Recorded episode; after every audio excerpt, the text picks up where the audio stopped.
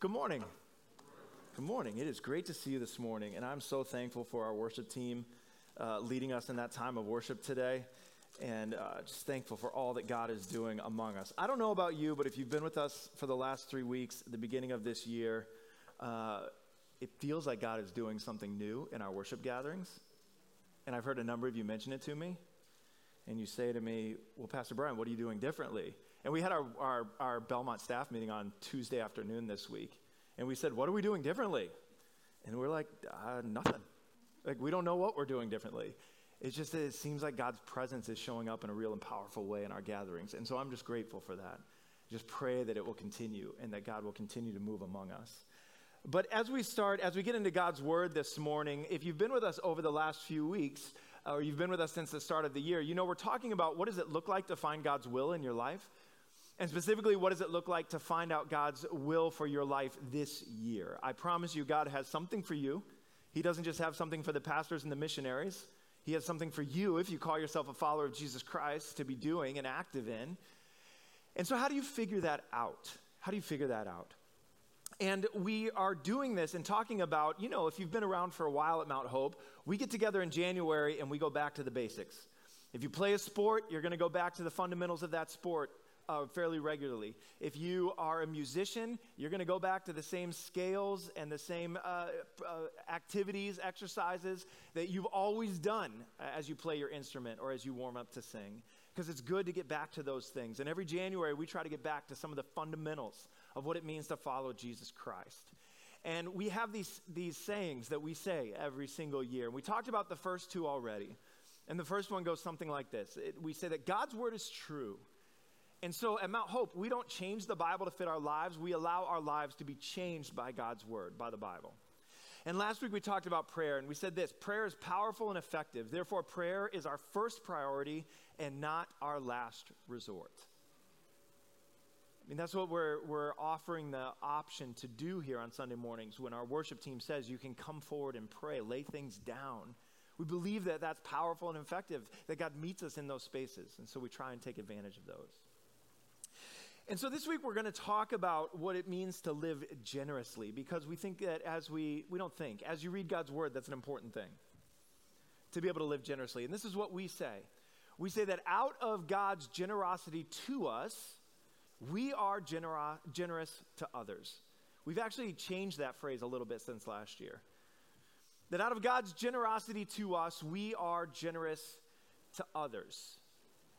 And I can understand you, you, sit there this morning and you come in you make all this effort to, to come to church on a Sunday morning, and the pastor gets up and you're like, You got to be kidding me. It's the money week. I can't believe that this is the week I decided to show up. I hate the money week. I don't like it when ministries and pastors talk about money. But here's the, here's the truth God's word, and especially Jesus, who talks about money more than any other topic, if you just go word by word, makes it very clear that there is a direct correlation between how we handle financial and material resources and the state of our hearts. This is a direct connection, and you can't get away from it. Direct connection between the health of our relationship with God and the health of how we see and handle material things. And so we talk about this, not because I have some special campaign going or because we're going to make some big ask at the end of this sermon, but we don't really care about uh, necessarily your money, but we do care about your hearts as your pastors. So we got to talk about this. Because we're going to live healthy lives with the Lord and following Jesus, we've got to figure this piece out. And we're to talk about what does it look like to, out of God's generosity to us, be generous to others. Here's one thing that I, I feel like I, I feel when I think about being generous, and I wonder if you feel it too.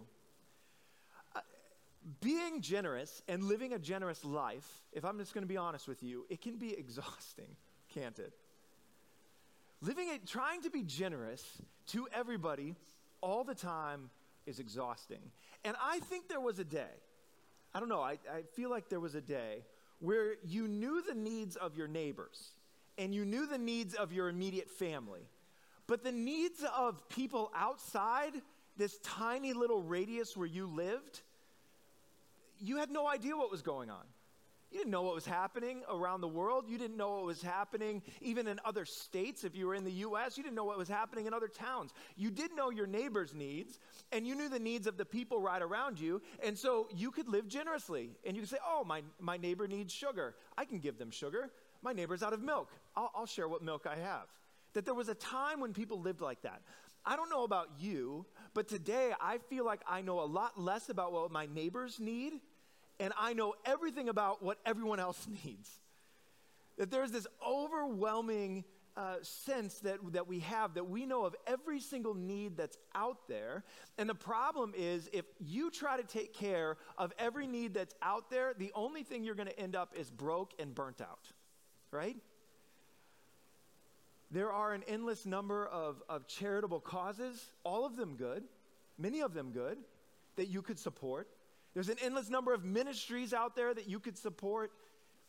There are, there are uh, health concerns that people are raising awareness for. There's all sorts of things. And then there's the immediate needs of the people around you, all on top of that. And you go to work, and there's causes that you can give to. And you come to church, and there's causes you can give to. And you go in your town, and there's causes that you can give to. And there's no lack of knowledge around what people need in our world today. And so uh, it, it's impossible to take care of it all. There's no way that you could live your life as a generous person and try to meet all of these needs. In fact, there's even a term for people that try to do this. They pour out themselves so much that they get to the point that it's, it's different than burnout. They call it compassion fatigue. And you hear a lot about it in the medical professions. That you're spending so much time, or if you're, if you're caring long term for a family member in your home, you spend so much time pouring out yourself for the needs of others that you get to this point that there's nothing left to give. In fact, your heart becomes hardened to needs. And it can refer to people in the medical profession, it can refer to, to someone giving long term care to another person. But that term, compassion fatigue, can also refer to the, being overwhelmed by the amount of asks and donations so that you do nothing. And here's the challenge that you and I have as followers of Jesus Christ if you call yourself a follower of Jesus, we have this tension that we deal with in our lives. We're supposed to live generously. And yet, if we are over generous, we know we're going to get to a place where we're just tired and worn out and fatigued and burnt out, and all of our material resources are finite. They have some sort of limit to them. So we have to be careful then uh, how we steward that and to steward it well. So, what then do you do when there seems to be an endless amount of need and we're supposed to be generous people? And there's always someone out there that has an opinion with how you're living compared to the needs that are available. What do you do? Well, to answer this question today, we're going to look at the lives of some people that, that had a number of encounters with Jesus. And I think that they were fundamentally changed through those encounters. We're going to look at three separate moments that, that these people, siblings, interacted with Jesus. And we're going to look at how their attitude towards generosity changed. And very specifically, when we talk about what is God's specific will for your life, what is God calling you to do, I think that there's a, a, a huge application here when it comes to generosity. So we'll talk about all of that. The siblings that we're going to talk about today, there were three of them two sisters and a brother. And if you've been around church for a while and you, have read the New Testament, my guess is you've come across these people before. But we're going to talk about siblings, and one was named Martha. And Martha had a sister named uh, Mary. And Martha and Mary have a brother uh, named Lazarus. You know, there's multiple times in the Gospels, in the Matthew, Mark, Luke, John, those are, we call those the Gospels. Those are the books that talk about Jesus' life and ministry on this earth. Uh, there's multiple times in those books that we see uh, Martha and Mary and Lazarus interacting with Jesus. And something happens, something shifts between encounter number one and encounter number three. It has a lot to do with encounter number two. And it's the same kind of shift when it comes to generosity that needs to happen in your heart in my heart when we encounter Jesus. So I think there's a lot to learn here about what it is that we're supposed to do and how we're to live.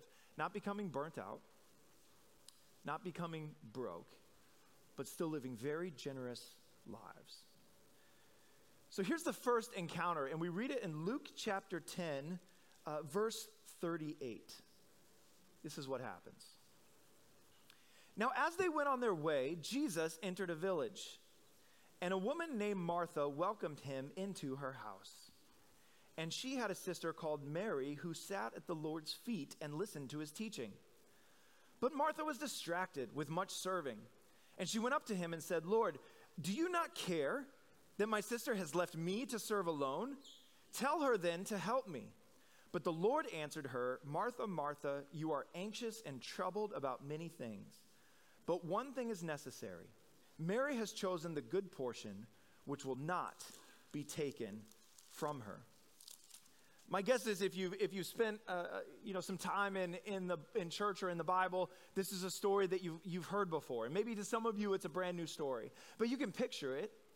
Jesus travels into this town and he's offered a meal at this house. And uh, Jesus wasn't traveling alone, so there was a group of people that needed to be taken care of. And if you were going to be a good host and welcome people into your home, of course, you'd want to provide food. And it's not like uh, Martha and Mary were following Jesus' Twitter feed and could see that he was on the way. This is a surprise, right? They walk in uh, to town and now they need a meal. And so it's, it's a little bit of a last uh, minute effort, probably, for, for Martha to pull all this together. She's trying to serve all these people, and there her sister is just sitting there listening to Jesus' teaching. She's frazzled and frustrated. Some of you are like that, right? You know this? at work, you go into work, you go into your family, and you're the one that gets things done, and it just drives you nuts when everyone else is like enjoying coffee and having a nice conversation. You're like, but there's so much work to do. You know what this is like.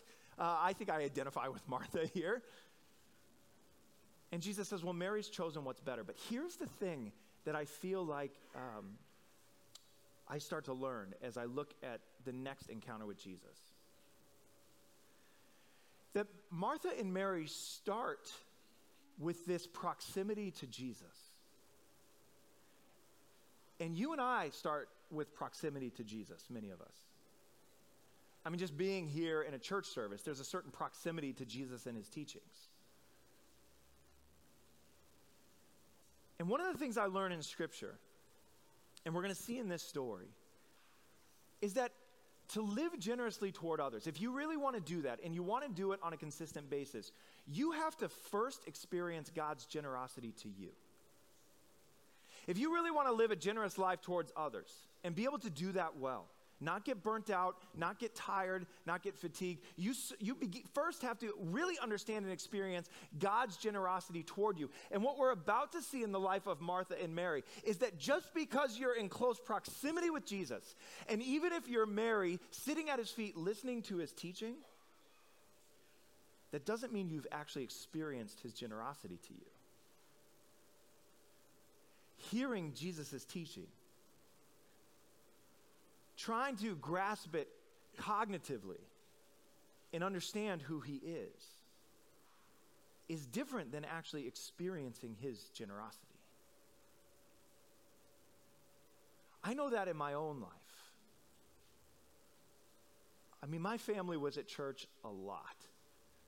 I had proximity to Jesus growing up. But it wasn't until I was in church for 16, 17 years that I began to experience God's generosity to me.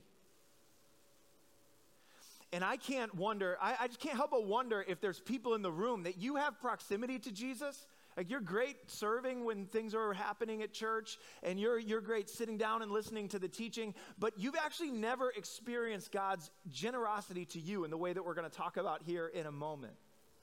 And I want to let you know if you really want to live out this generous lifestyle that God calls us to, you can't do it unless you first experience God's generosity to you. And for Mary and Martha, it wouldn't be until a little later that they would begin to understand this. And it's in John chapter 11. And we read in John chapter 11, in verse 1 Now a certain man was ill, Lazarus of Bethany, the village of Mary and her sister Martha. And I know that's a little bit confusing how it's written, but they're all three siblings. It was Mary who anointed the Lord with ointment and wiped his feet with her hair. More on that in a moment. Whose brother Lazarus was ill. So the sisters sent to Jesus, saying, Lord, he whom you love is ill. But when Jesus heard it, he said, This illness does not lead to death. It is for the glory of God, so that the Son of God may be glorified through it. And now here's this is the line that uh, it really gets me every time I read it. Listen to this, verse 5. Now Jesus loved Martha and her sister and Lazarus. So out of that love, right? When he heard that Lazarus was ill, he stayed two days longer in the place that he was. I mean, can you imagine that being the response? And the scripture says that he does it out of love to them. He stays two days longer. I don't know about you, but when I live, I live uh, halfway across the country from my family. Many of you live ha- around the world from your family that are sitting in this room right now. If I heard that someone was sick and, and had very little time left, I'm getting there as soon as I can because I love them and I want to see them, or we're hopping on FaceTime or something. But Jesus, out of love for Mary and Martha and Lazarus, stayed where he was for two days. And what's the result of that? Well, let's keep going and take a look. In verse 17, we read this, if you skip down with me. Now, when Jesus arrived, he found that Lazarus had already been in the tomb four days.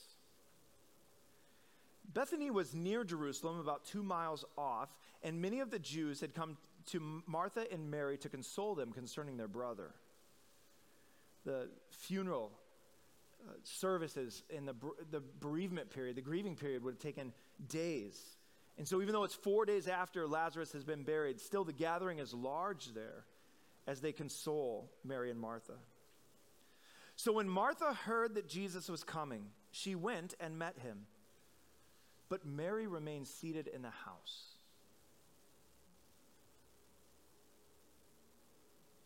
I mean, think about that. Why wouldn't Mary come running? I bet she's upset, disappointed. And Martha expresses that disappointment. She said, Lord, if you had been here, my brother wouldn't have died. We sent you word a few days ago.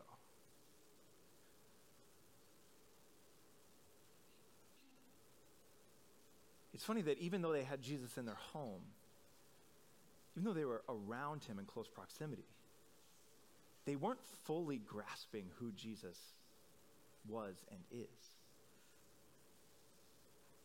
They knew he could teach, they knew he could heal. But Jesus is more than just a teacher and a healer. And Martha says this she tries to have faith, but even now, I know that whatever you ask from God, God will give you. And Jesus said to her, Your brother will rise again. And Martha said to him, Yeah, I, I know. I know that he will rise in the resurrection on the last day. Right? Basically, your brother will rise again, Martha. Yeah, I know this turns out fine in the end. I know it's happily ever after in heaven, Jesus. And look what Jesus says to Martha. He says, No, no, no. I am the resurrection and the life. Whoever believes in me, though he die, yet shall he live. And everyone who lives and believes in me shall never die. Do you believe this? And Martha said, Yes, Lord, I believe that you are the Christ, the Son of God, who is coming into the world. And she gives that declaration. Now look down in verse 32 because Mary finally comes out of the house. And when she comes to where Jesus was, she saw him and fell at his feet, saying to him, Lord, I'm so glad that you're here because you're about to make everything right. That's not what she says. Jesus, what's the deal? We sent word days ago and you didn't show up, and if you had been here, my brother would not have died. Verse 38. Then Jesus, deeply moved again, came to the tomb. It was a cave and a stone laying against it. Jesus said, Take away the stone. Martha, the sister of the dead man, said to him, Listen, after all of this stuff about I'm the resurrection and the life, and I believe it, you are the Christ, the Son of God, Martha still doesn't get it. Jesus says, Take away the stone. And Martha goes, Whoa, whoa, it's been four days. Remember how you didn't show up? So, Lord, by this time there's going to be an odor because he's been dead for many days. And Jesus said to her, Did I not tell you that if you believed, you would see the glory of God?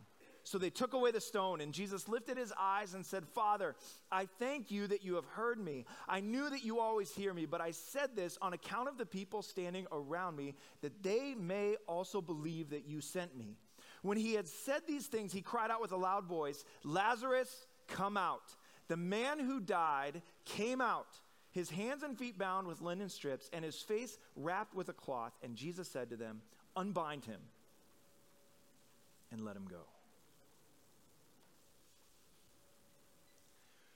There's a whole nother level of experience with Jesus as the resurrection and life that Martha and Mary had. It was one thing to welcome Jesus into their home, to serve him and his, and his uh, fellow travelers. It was one thing to sit at his feet, but they still didn't fully grasp who Jesus was and why he was here. And you can see it in their response. If you had only been here, our brother would have lived. And Jesus says, Roll away the stone. And they say, Whoa, whoa. We, let's not do that. It's going to smell terrible. And Jesus says, Don't you understand? I didn't just come to teach and do some miracles. I came to bring life from death. And if you're going to live a generous life, you first have to understand God's generosity to you. And there's no doubt in my mind that there are people sitting here in the room today and watching it online at home, and you have been around Jesus Christ but you have never truly experienced his generosity to you. Because at the root, at the core of the gospel, this is not about, I used to be sad and now I'm happy. I used to have no purpose and now I live my life with purpose. I used to be really needy and now I just feel satisfied. That's not the root of the gospel. The root of the gospel is I was dead in my sin, dead apart from Jesus Christ, and now I am alive in Christ. And Jesus says to, to Martha, I am the resurrection and the life. And some of you in the room, you know what it's like to try to follow Jesus to gain happiness, and you know what it's try to like to follow Jesus so that life goes well for you. It's almost like Jesus is this life hack that if you spend a few minutes uh, praying and if you spend a few minutes around Him, then life will be better. Easier than if you don't do those things. But what you've never experienced is the truth of God's generosity to you, in that in the midst of your sin, He sent His Son to die on the cross and be raised again. Not just that, that you might be happy, but that you might have life and life to the full and life eternal. And once you experience that, everything shifts and everything changes. This is not some religion that we do and we try to be nice to people and we try to keep all of the rules so that we get a gold sticker when we die. This is new life in Christ. And when you try to go out there and meet the needs of other people and be generous on your own, when I try to do that, it's like we're running on battery power. And we go back and we try to get recharged our batteries. We rest, we read, we do whatever uh, gives, recharges us. Some of us like to be with people, some of us like to be alone. We do all the things that recharge us. Then we go out and we try to be generous again. But when you experience God's generosity to you, it's like you're plugged in to the power source and you can go and do what God calls you to do. Now, how does this change Mary and Martha? This is another, this, one, this one's a shorter story, but it shows the change. The difference between the first time they have Jesus in their home and the second time they have Jesus in their home.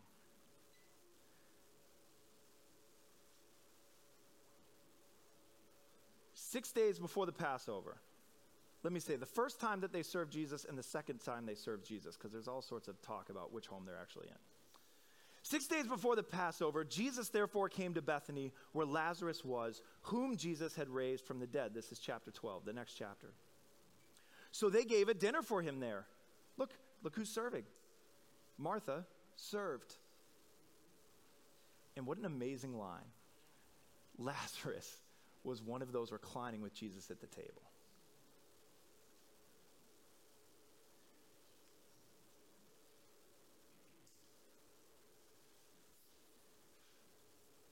Mary therefore took a pound of expensive ointment made from pure nard and anointed the feet of Jesus and wiped his feet with her hair. The house was filled with the fragrance of the perfume. But Judas Iscariot, one of the disciples, he who was about to betray Jesus, said, Why was this ointment not sold for 300 denarii and given to the poor? He said this not because he cared about the poor, but because he was a thief in having charge of the money bag, he used to help himself to what was put into it. Jesus said, Leave her alone so that she may keep it for the day of my burial. For the poor you will always have with you, but you do not always have me. And here's what I feel like I learned from this last story and here's where I think when we talk about God's will for you this year, you want to live generously, be the kind of person God calls you to be, I think this is a really important piece to understand. That what you're supposed to do is once you experience God's generosity, use what God's given you to do what you should do, even though there's a lot of other things you could do. Once you experience God's generosity, use what God's given you to do what you should do, even though there are many other things that you could do. And let me tell you what I mean by that. We've been looking at this Venn diagram over the last few weeks and saying that what God wants you to do with your life is somewhere at the center of your gifting, a burden that God gives you, listening to God's voice primarily through His Word, and the opportunities that are right in front of you.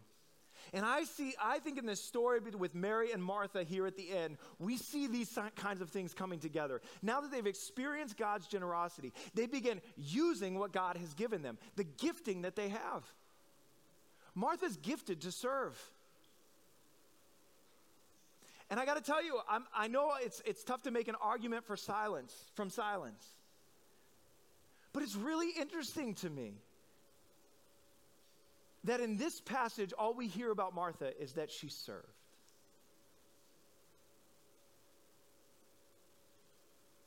No wondering why no one else was helping. No frustration with her sister Mary. She just used her gifting to meet the need in front of her. And Mary took this jar of expensive perfume. So Judas Iscariot says it's worth about 300 denarii. That's about a year's wage. So imagine spending an entire year's worth of wages on one bottle of perfume. I was listening to one uh, preacher this week who said um, it was likely kept either for um, a dowry payment when a wedding was going to happen or for that person's burial. And so Mary is taking something that is meant for, I mean, these momentous occasions, something very expensive. And we find G- Mary at Jesus' feet again. But this time, not just taking, but this time worshiping. By breaking this bottle of perfume and anointing Jesus' feet.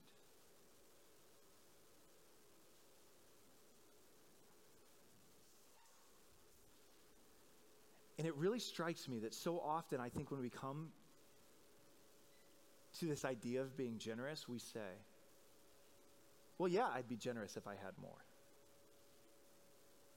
The problem is, I would, I would be generous, but I, it's really the job of the rich people to handle a lot of that because I don't have those sorts of resources. And if I don't have those resources, how am I supposed to be the one that's generous even when I, I can't really make it month to month? But here's the thing I see in Martha and Mary they didn't go out and do something unusual, they used what they already had been given.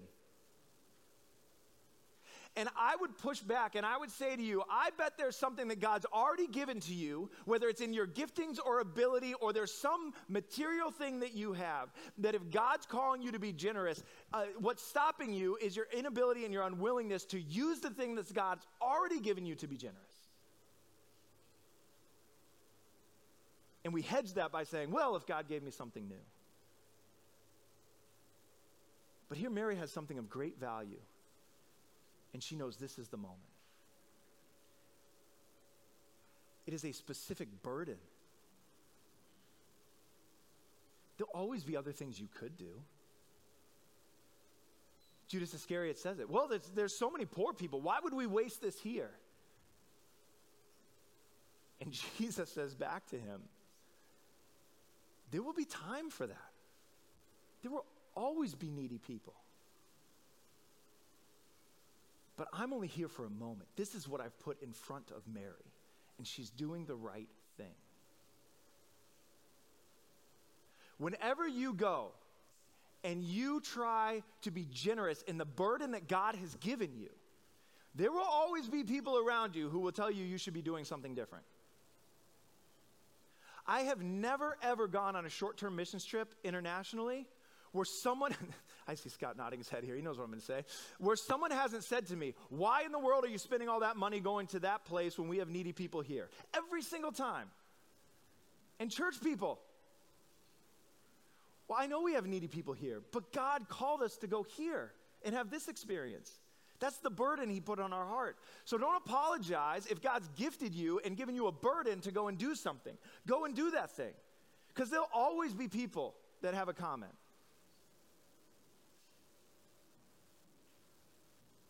And God's voice in this passage affirms what Mary's doing. She's doing the right thing. And by the way, Judas's motivations are not pure. He could care less about the poor. He likes to dip his hand into the money bag. And the people that question you probably don't have pure motives either when you're doing what God's called you to do. Now, I'll say if a brother or sister in Christ is giving you wise counsel, that's different. But if God has gifted you and given you a burden and opened up the doors of opportunity, you need to go and do that. And I see Martha and Mary here having experienced God's generosity to them, now having clarity when Jesus is in their midst that they are that they are open to serve and to worship him in that way and to give generously in this moment. And I wonder where it is in your life that God's calling you to do this. I just had a, a, recent experience. In fact, it's ongoing where I feel like God made this clear in, in my life. My brother in law is a pastor. Oh, Siri wants to jump in here. My brother in law is a pastor in Des Moines, Iowa. And uh, he called me up not too long ago. And he said, Hey, I have a friend named Daniel who lives in, in rural Missouri. And Daniel is, he grew up in China and he was a pastor in China, and now he's in the US and he has a ministry working with, with missionaries, um, actually Chinese missionaries. And he said, You know, Daniel is an academic and he's, he does a great job with all these things, but he could use some help. Uh, he could use some help just with his pitch to churches, for lack of a better word. He's got to go. We have missionaries in the room. You know how it is. You go in, you got to, uh, you know, sell the church that you're a good missionary to support.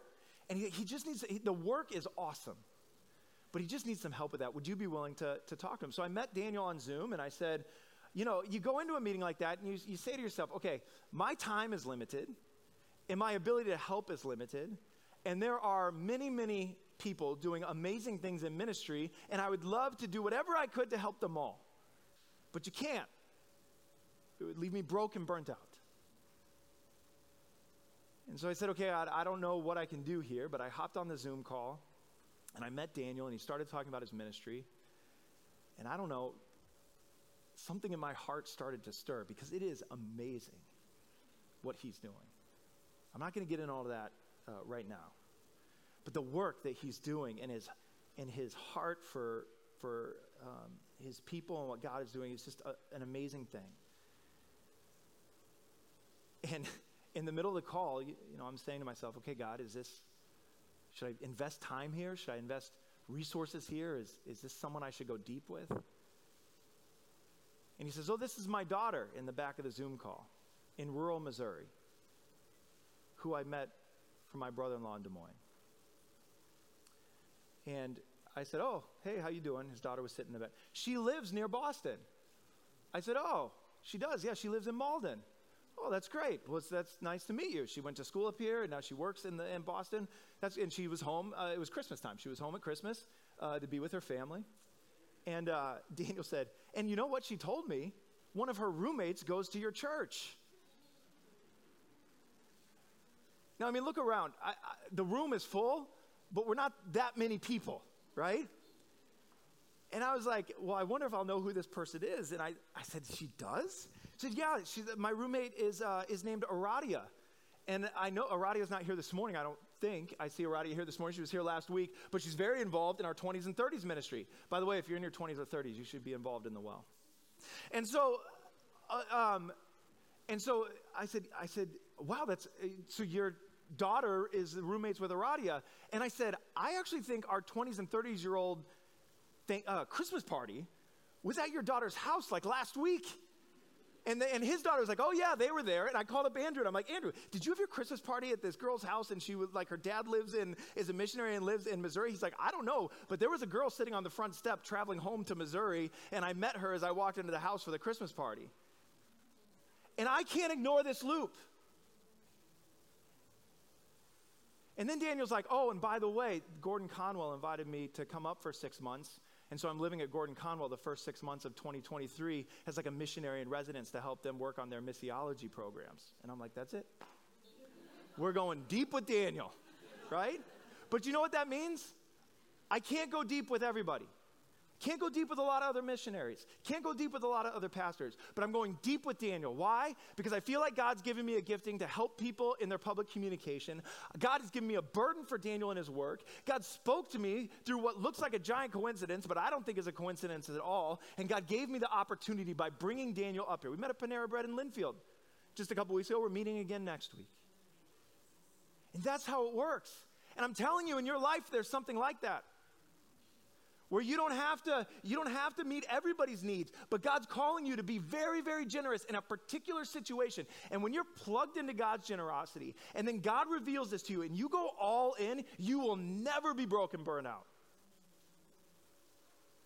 i'm looking at sylvia right in front of me who started sylvia's haven and has had over a thousand uh, women and children come through that home. And is still going strong in her 90s not broken, burnt out, but going strong. I was talking to Karen Meaney uh, this week. Karen said to me, she said, "Hey, you're gonna get a you're gonna get an email. Uh, you get, give me a reference for this program that I found, and uh, it's it's called CASA, and it's Court Appointed Special Advocate. Court Appointed Special Advocate. And I said, Well, what, what is this? And she, she sent me some information. And, and what it is, is that children that are coming out of really difficult backgrounds or that are involved in the middle of a custody battle, um, they get a court appointed specialty advocate. It's a volunteer position, but the job of that person is to walk with the child through this very difficult situation. It can take a year up to five years to do this role. And I said, Karen, how did you hear about this? She said, Well, I was reading the paper our local town paper in New Hampshire, and there was this thing about cost, need for CASA volunteers. And then every time I turned on the radio, every time I turned on the radio, I kept hearing about this thing. And then she said, one week, uh, we decided not to drive all the way down from New Hampshire to Belmont to attend church, which I don't approve of, all right? I don't know what's going on there. But she said we went to this, no, it's fine. She went, to, we went to this little church down the street from our house, small congregation, and they were, they were featuring like a ministry opportunity of the month. And the ministry opportunity of the month was to be a CASA volunteer. So she's like, I signed up. She's like, I got it, God. And she said, I look at my childhood, and some of you have heard parts of Karen's story. I look at my childhood and what God has brought me through. And I just have a very specific burden for these children.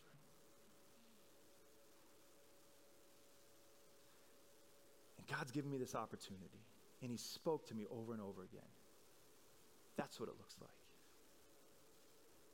It's not about going out and giving up a cup of coffee a day so that you can meet every last need on the face of this earth. You'd have to drink like 80,000 cups of coffee a day to be able to make that happen. It's about saying, it's about experiencing God's lavish generosity to you through his son. And then paying attention to what God's doing, where he's calling you, how he's speaking to you. And I, I, am not going to do it, but even as I look through the congregation, I see people that are involved in, in homeless ministry, and refugee work, college ministry. There's people all over the room that are involved in different things. And you're involved in things that I, we don't even know about. You're doing exactly what God's called you to do. So if you're going to live generously this year, don't do it on your own strength. Experience God's generosity, generosity to you. And out of that generosity, use what God's given you.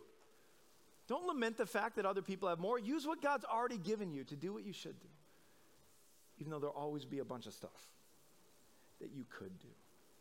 If you will live in that place, that is a powerful place to live. And you will see God work in your life in amazing ways.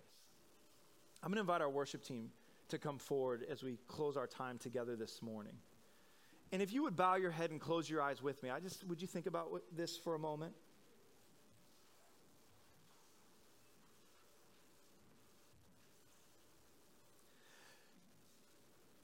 There's some of you in this room today that the best way you could respond to this message is by experiencing for the very first time God's generosity to you through Jesus Christ.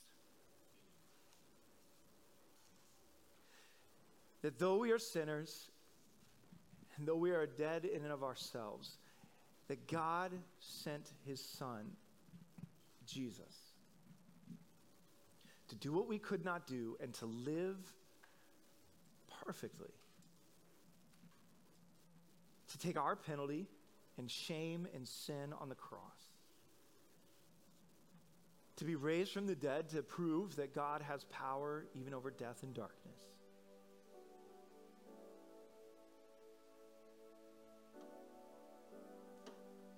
And that this morning, even if you feel like you don't fully understand all of that at this moment, to pray and embrace that. Tell God that you want Him to be Lord of your life. To experience that great generosity would be the best and most important thing you could do. And for the rest of us sitting here, You know, many of us have experienced the generosity that comes through Jesus Christ, but we don't go out and live the generous life that God calls us to. We shut it down because there's just too many needy people, too many needs. This morning, I'm challenging you to find where God's calling you to go deep not to spread yourself wide and thin and get all fatigued and burnt out, but to figure out where God is giving you a unique burden, where He's gifted you, where He's opening up the doors of opportunity, where He's speaking to you so that you can go deep with a few and live generously for His glory. So, God, we lay all these things at your feet and pray, pray that you would, by your Holy Spirit, reveal your will to us that as we seek you and encounter you, God, we would be changed by you. And I pray for those in this room that need to experience you for the first time. God, I pray that they would know the generosity that comes through your Son, Jesus Christ. I pray that they would begin to experience what it looks like to lay our lives down, to die to ourselves, and to find life in you. And for those of us who are looking, God, where you're calling us, what you're asking us to do, Lord, help us to unapologetically hear your voice and to unapologetically go deep into those areas where you're calling us to be generous for your glory. I pray it in Jesus' name. Amen. Would you stand and let's close out our time together?